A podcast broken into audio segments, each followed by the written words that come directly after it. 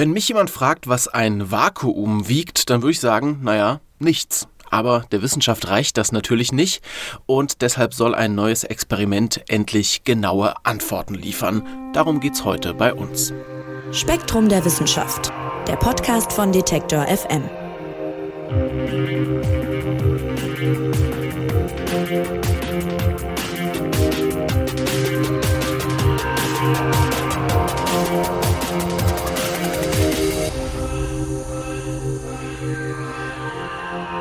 Es ist der Versuch, das Nichts zu wiegen. Klingt erstmal paradox, aber Forschende versuchen wirklich, endlich rauszufinden, wie viel das Vakuum eigentlich wiegt. Denn anders als Laien wie ich wissen die, ein luftleerer Raum ist trotzdem nie ganz leer. Und warum das überhaupt wichtig ist und um das Experiment, mit dem man dieses Geheimnis nun endlich lüften will, darum geht's im aktuellen Spektrum-Magazin und Manon Bischoff, die hat den Artikel geschrieben und war dafür auf Sardinien. Hallo Manon. Hallo. Manon, erstmal toll, wo einen die Arbeit für so einen Artikel dann hinführen kann. Ne? Ich war im Sommer selbst auf Sardinien im Urlaub und ich war äh, ziemlich begeistert. Ich nehme an, du auch. Ja, hat mir mega gut gefallen, auf jeden Fall. das glaube ich. Hast du denn abseits von der Arbeit auch ein bisschen was äh, sozusagen Schönes machen können? Ja, also abgesehen davon, dass es auch Spaß gemacht hat, die Arbeit dort zu machen, war ich natürlich auch am Strand, war auch wandern, ähm, habe sehr gut gegessen. also ich habe es schon auch ausgenutzt. Ja, sehr gut, sehr, sehr gut. Okay, also die Arbeit hat auch Spaß gemacht und warum, das äh, werden wir jetzt gleich erfahren. Ja, also du hast da nicht nur am Strand gelegen und äh, Kaltgetränke geschlürft, sondern du bist im Nordosten der Insel in einen ziemlich tiefen Schacht eingefahren. Warum denn? Was gab's denn da zu sehen? Ja, also tatsächlich ähm, war ich zum ersten Mal in meinem Leben in einer Mine. Dort soll nämlich äh, das Experiment stattfinden, in dem die halt das Vakuum wiegen wollen. Und dafür sind wir mit einem Auto erstmal in so einen Schacht rein, ähm, 110 Meter unter der Erde und äh, sind dann da auch rumgelaufen. Also ich habe dort eine Führung bekommen, was super interessant war, weil diese Mine schon von den Römern genutzt wurde. Und äh, warum soll dieses Experiment jetzt gerade unbedingt dort stattfinden? Ähm, also erstmal auf Sardinien, weil Sardinien geologisch gesehen super ruhig ist. Also ähm, dort gibt es kaum seismische Bewegungen, also verglichen mit dem Rest von Europa. Und in der Mine eben, weil es dort nochmal abgeschotteter ist. Also wenn irgendwie ein Auto in der Nähe fährt, also erstmal fahren dort weniger Autos, weil die Mine auch relativ abgelegen ist. Und eben unter der Erde kriegt man kaum was von diesen Schwingungen und Störungen mit. Es sind auch sehr stabile äh, Temperaturen. Also es ist eigentlich nie sehr warm, es sind immer so um die 16, 17 Grad. Und es schwankt auch über den Tag halt eben nicht. Und das ist für so Hochpräzisionsexperimente geradezu perfekt. Heißt, da unten gibt es einfach möglichst wenig Störfaktoren für so eine genaue Messung dann.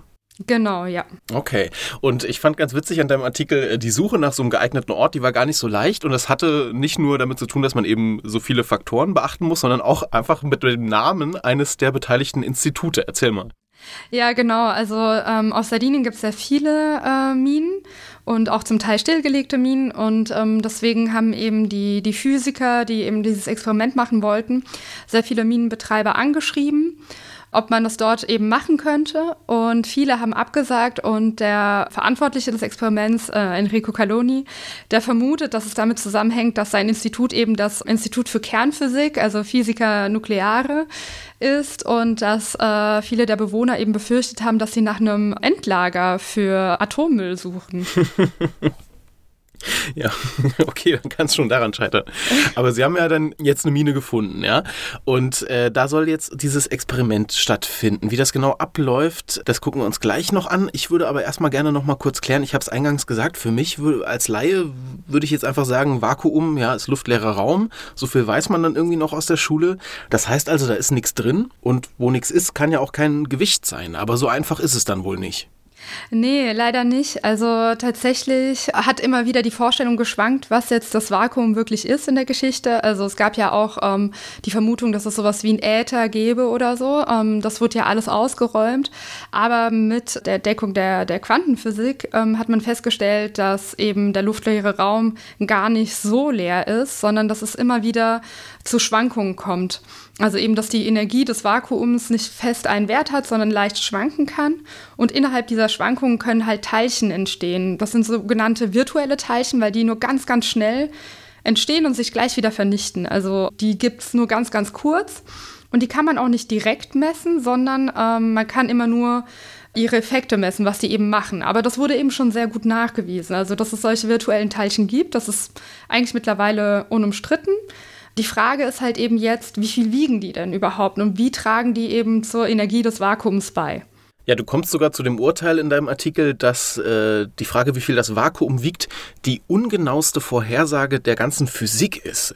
Inwiefern denn? Ja, sogar vielleicht tatsächlich der ganzen Wissenschaften, ähm, weil eben die Energie des Vakuums ist nicht nur wichtig für die Quantenphysik, sondern eben auch für die allgemeine Relativitätstheorie oder die Kosmologie. Weil, wie wir ja wissen, also hat Einstein die Formel E ist gleich mc Quadrat aufgestellt. Das heißt, Energie hat irgendwie eine Äquivalenz zu Masse und Masse krümmt den Raum. Also Masse sorgt für Schwerkraft, Gravitation. Und wenn man das eben in der Kosmologie berechnet, die Energie des Vakuums geht eben in diese Krümmung des Raums mit rein und sagt aus, wie schnell sich unser Universum ausdehnt oder eben nicht, ja. Und nun kann man halt ausrechnen, anhand kosmologischer Beobachtung, wenn man eben guckt, wie schnell sich das Universum ausdehnt, wie groß diese Vakuumsenergie sein sollte. Man kann aber eben auch auf der anderen Seite anhand der virtuellen Teilchen, wie ich es gerade erklärt habe, aus der Quantenphysik, berechnen, wie groß die Energie des Vakuums sein sollte. Eben, es gibt zwei verschiedene Rechnungen. Und die Rechnungen liegen 120 Größenordnungen auseinander. Das ist eine 1 mit 120 Nullen. Also es liegt massiv auseinander. Ja, aber es ist total spannend, sich das vorzustellen, dass auf so kleinen Gewichtsskalen dann etwas so weit auseinander liegen kann noch. Aber das ist dann eben, ist dann eben wichtig. Vielleicht kann man das nochmal kurz verdeutlichen. Also man hat das noch nie gewogen, sondern bisher nur berechnet und äh, bei den Berechnungen kommen verschiedene Sachen raus, sehr verschiedene Sachen. Genau, und es sind zwar nur sehr, sehr kleine Teilchen, und, aber man muss halt sich vorstellen, dass es den kompletten Raum durchzieht. Und dadurch, dass unser Universum eben so riesig ist, nimmt das eben solche großen Beiträge halt an am Ende. Okay, und das ist auch der Grund, warum es jetzt so wichtig ist, rauszufinden, was das genau wiegt. Ja, genau. Also eben die Frage ist ja erstmal, warum gibt es denn diesen enormen Unterschied? Und ein erster Ansatzpunkt wäre zu sagen, okay, wir wissen zwar, es gibt diese virtuellen Teilchen und wie die ungefähr wechselwirken, aber wir wissen gar nicht, wie die mit der Gravitation wechselwirken. Also bis jetzt alle Rechnungen oder alle Experimente, die gemacht wurden, waren immer eher, dass man geguckt hat, wie die auf elektromagnetische Weise irgendwie wechselwirken, wie die halt... Ähm, irgendwas ja magnetisch anziehen oder elektrisch anziehen oder abstoßen. Aber wir wissen eben nicht, vielleicht haben die ja mit der Gravitation, vielleicht wiegen die ja ganz anders. Also vielleicht haben die eine ganz andere Art von Gewicht und vielleicht wechselwirken die sogar gar nicht mit der Gravitation. Das ist zwar unwahrscheinlich, aber es wäre eine Möglichkeit. Das wurde noch nie überprüft. Und ähm, genau das wollen die eben in diesem Experiment machen, indem die sozusagen das Gewicht dieser virtuellen Teilchen bestimmen. Okay, dann lass uns doch mal zu diesem Experiment kommen. Also wir befinden uns im Nordosten von Sardinien und äh, ich stelle mir jetzt vor, du kommst dahin an dieses Gelände von der Mine und dann nimm uns doch mal rein bis runter. Was, was ist da, also wie kommen wir dahin? Wie sieht's da aus? Ja, also ähm, erstmal bin ich dort über die steilen Straßen dorthin gekommen, war dann ganz froh, dass ich überhaupt den Weg gefunden habe und bin in das Auto des äh, Minenleiters eingestiegen. Ich durfte auch vorne sitzen, anschneiden konnte man sich nicht. Das Auto war auch schon ziemlich zerbeult. Und dann sind wir halt äh, in diesen Minenschacht reingefahren. Und während wir da reinfahren, und ähm, hat mich der Prof dann gefragt, ja, ob ich überhaupt schon mal äh, in der Mine war oder so. Und ich meinte, nein, war ich noch nicht. Dann hat er gefragt, ob ich äh, Platzangst habe. Und ich so, ich hoffe mal nicht. Und dann sind wir da runter und er wird einem schon mulmig. Also, weil alles ist dunkel, es ist irgendwie feucht und kalt und äh, ja, man geht halt ziemlich tief hinab und irgendwie ist alles auch eng. ja. Mhm. Genau, aber ähm, dann kamen wir dort an und ich wusste auch nicht so ganz, was mich erwartet, weil tatsächlich, also wenn die äh, Hörerinnen und Hörer das googeln nach dem Experiment, dann werden sie eben feststellen, dass man sehr wenig Informationen nur findet. Und äh, mir war eben auch nicht ganz klar, als ich dort ankam, ob die das Experiment, ob die jetzt unten schon angefangen haben, das aufzubauen in der Mine oder nicht. Und dann sind wir ausgestiegen aus dem Auto und haben die Physiker mir gesagt, okay, wir zeigen dir jetzt, ähm, wo das Experiment stattfinden soll. Und wenn du das siehst, wirst du verstehen, warum wir da noch nichts aufgebaut haben. Und dann laufen wir eben durch diese dunkle Höhle und äh, kommen an so einem Loch vorbei und also so eine Aushöhlung. Und dann ähm, sind wir da stehen geblieben. Da war auch ähm, ein Licht also so ein Scheinwerfer, der darauf gerichtet war. Und dann hieß es, ja, dort soll das Experiment stattfinden. Und es sah halt einfach genauso aus wie der Rest des Schachts und der Höhle. Also da war nichts, was irgendwie an ein Hochpräzisionslabor erinnert. Genau. Und dieses Experiment wird auch Archimedes-Experiment äh, genannt. Erklär mal, warum denn? Und wie wird das jetzt auch ablaufen? Also ich stelle mir dann vor, da steht einfach so eine Waage oder, oder wie läuft das? Ähm, ja, also es heißt Archimedes-Experiment, weil man erinnert sich vielleicht an diese Geschichte von Archimedes, als er prüfen sollte, ob äh, eine Krone wirklich aus Gold besteht oder nicht. Und er irgendwie in der Badewanne saß und Heureka geschrien hat, äh, was ja immer wieder erzählt wird. Ob das stimmt, ist jetzt eine andere Frage. Aber im Prinzip hat er die Auftriebskraft, also hat entdeckt, dass man die Dichte eines Materials eben über die Auftriebskraft berechnen kann wenn man was unter Wasser hält. Und die Idee des Experiments ist ungefähr dasselbe. Also man hat tatsächlich, wie du es dir vorstellst, eine Waage, sogar so eine Balkenwaage, so das rudimentärste, was man sich vorstellen kann, um was zu wiegen, wo man an beiden Seiten eines Balkens eben eine Probe hängt und dann vergleicht, was schwerer ist. Das ist ja wirklich ganz rudimentär. Also es ist ja so richtig äh, Oldschool-Waage, ja. Also du hast praktisch zwei Waagschalen an zwei Seiten und legst da was drauf. Äh, ja, im Prinzip genau das, ja. Mhm. Und ähm, in beiden Waagschalen soll so ziemlich fast der gleiche Hohlraum sein, also so ein, ja, irgendeine Box, sage ich mal. Und die eine Seite ist so präpariert, dass dort weniger virtuelle Teilchen sind als in der anderen. Also in beiden befindet sich ein Vakuum, aber die sind diese Boxen sind natürlich nicht normale Boxen, sondern ähm, das sind dann supraleitende Materialien. Aber die sind eben so konzipiert, dass in dem Hohlraum von dem einen sind weniger virtuelle Teilchen als in dem anderen. Und deswegen erhofft man sich einen Ausschlag und dass man dann eben bestimmen kann, wie viel diese Teilchen wiegen. Jetzt klingt das Setup erstmal sehr, sehr basic, sag ich mal, aber was wird denn jetzt besser oder anders sein als, als bei vorherigen Versuchen, das Vakuum zu messen? Ja, tatsächlich hat man noch nicht wirklich bisher versucht, das Vakuum zu messen, weil diese Ausschläge, also diese Unterschiede eben so klein sind. Also das ist wie ähm, das Gewicht von den Basenpaaren von der Zelle oder so, also von, von der DNA zu messen. Also es ist wirklich unfassbar, sind unfassbar kleine Ausschläge, die es geben wird. Und jede andere Erschütterung wird das natürlich krass überdecken. Und das heißt, bisher gab es noch gar nicht die Technik, um das überhaupt zu messen.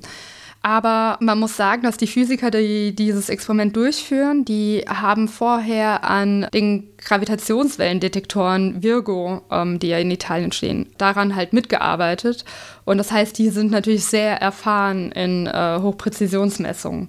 Und die kamen eben auf die Idee, also die technischen Fortschritte, die man dabei gemacht hat, eben zu nutzen mit Lasersystemen, mit dem ganzen Kram, um halt eben diese Art von Waage zu bauen und das jetzt zu realisieren und erstmals zu messen. Jetzt hast du schön beschrieben, wie wir so eine ganz, ganz feine Messung durchführen wollen. Und gleichzeitig hast du die Mine beschrieben, so ein bisschen als relativ grobe, sag ich mal, Umgebung. Wie macht man denn jetzt aus so einer Mine ein, ein Hochpräzisionslabor? Ja, also was ähm, erstmal muss dieser Raum, ähm, haben sie mir erklärt, halt nochmal vergrößert werden, weil es ist noch nicht groß genug, als das alles reinpasst weil die Waage an sich ist zwar nicht so groß, aber die muss eben runtergekühlt werden. Das heißt, da muss so ein, also erstmal muss sie in einem Vakuum sich befinden, dann muss noch ein Kryostat drumrum und so. Also am Ende wird es, der Aufbau schon relativ groß sein, also so fünf auf fünf Meter, allein der Aufbau. Und dann braucht man ja noch alle möglichen Kabel, die hinausführen. Dann braucht man Lüftungsschächte, man braucht einen richtigen Boden. Also da fehlt noch ziemlich viel. Und ähm, die ersten Ergebnisse für das Experiment werden schon in zwei Jahren erwartet. Und ich habe mich natürlich ein bisschen gewundert, weil ich ja eben diese Höhle gesehen habe, diese rudimentäre. Und äh, wie mir auch die Physiker gesagt haben, ist es relativ unrealistisch, dass sie in zwei Jahren die, also die Ergebnisse, die sie in zwei Jahren hoffentlich erzielen werden, halt eben in dieser Höhle erzielen werden. Aber sie haben den Aufbau momentan noch an der Oberfläche, also oberirdisch. Da ist äh, so eine Experimentierhalle, die sie sich mit den Minenarbeitern teilen und haben dort diese Waage erstmal aufgebaut, sodass man die dann einfach nur noch runter transportieren muss, sobald das eben in der Höhle fertiggestellt ist. Und momentan werden die Messungen oben durchgeführt. Die sind dann natürlich ein bisschen weniger genau, aber die wollen dafür länger messen und es würde auf jeden Fall reichen, um einen qualitativen Ausschlag zu sehen. Also wenn es, um zu sehen, auf jeden Fall, okay, die virtuellen Teilchen haben ein Gewicht. Man wird vielleicht nicht genau sagen können, wie groß, aber immerhin schon mal sagen können, okay, sie wechselwirken wohl mit der Gravitation. Also ein Riesenaufwand hören wir da schon raus und auch über mehrere Jahre. Da würde ich nochmal so ein bisschen gerne nachhaken, wieso ist das jetzt so wichtig? Also du hast schon gesagt, klar, das Universum ist riesig und da ist irgendwie sehr viel Vakuum drin. Entsprechend ist es wichtig zu wissen, was es wiegt. Aber kann man es noch ein bisschen konkreter machen?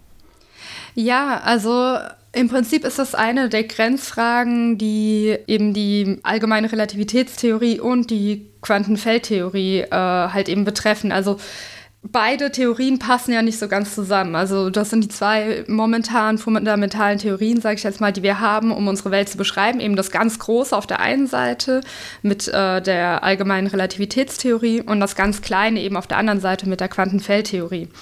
Und ähm, seit über 100 Jahren sind Physiker auf der Suche nach einer Theorie, die eben beides vereint, also eine Quantengravitationstheorie mit der man sowohl das ganz Große als auch das ganz Kleine beschreiben kann und eben auch Phänomene, die, die eben beides betreffen.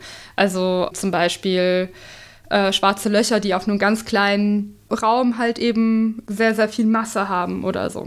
Und ähm, diese Frage, warum eben die Vorhersagen über die Energie des Vakuums so weit auseinander liegen, betrifft eben genau auch diesen Bereich der Quantengravitation. Also man erhofft sich, dass eine Quantengravitationstheorie eben eine richtige Aussage über die Energie des Vakuums liefern würde.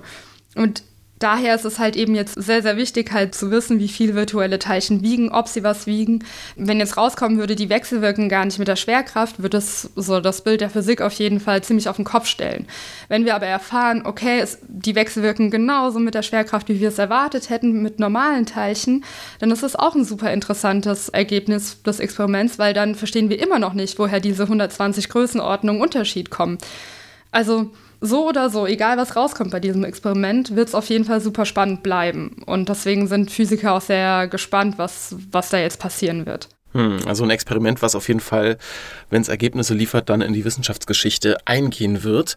Und zum Abschluss, lass uns noch mal kurz auf die Mine gucken. Die ist ja so ein bisschen ja, der Ort des ganzen Spektakels. Möglicherweise wird die auch noch für weitere Experimente genutzt werden, wenn man jetzt schon mal sozusagen sich da die ganze Mühe gemacht hat und das äh, ausgebaut hat. Ja, genau, eben. Also wie gesagt, Sardinien und diese Mine, also das ist halt prädestiniert für Experimente, Hochpräzisionsexperimente, wo man möglichst wenig seismische Bewegungen haben möchte. Und äh, deswegen würde es sich auch anbieten, dort zum Beispiel das Einstein-Teleskop aufzubauen. Also dieser Ort ist ein möglicher Kandidat für den Aufbau des Einstein-Teleskops. Das ist ein Gravitationswellendetektor äh, der in Planung ist äh, und der von europäischen Staaten eben finanziert wird. Genau, und jetzt hoffen die Physiker, dass das auch dort stattfinden wird. Und äh, die Minenarbeiter hoffen das auch. Die sind auch äh, total gespannt von der Physik und finden das auch alles sehr spannend. Ja, und du hast dann vielleicht nochmal die Gelegenheit, nochmal nach Sardinien zu fahren. ich würde ich würde es machen, ja. Ja, würde ich auch. Manon, äh, vielen Dank, dass du uns das erklärt hast und uns mitgenommen hast, vor allem nach Sardinien. Und wer sich das nochmal genauer angucken will, auch mit vielen Fotos zum Beispiel, der guckt ins Spektrum-Magazin. Da geht es eben eben darum, wie Forschende versuchen, ganz genau herauszufinden, was das Vakuum wiegt, und zwar in einer Mine auf Sardinien. Manon, vielen, vielen Dank, dass du uns mitgenommen hast auf deine Reise. Ja, danke dir. Ja, und das war's vom Spektrum Podcast für diese Woche. Vielen Dank, dass ihr auch wieder dabei wart. Mein Name ist Marc Zimmer und ich sage Tschüss und macht's gut. Spektrum der Wissenschaft, der Podcast von Detektor FM.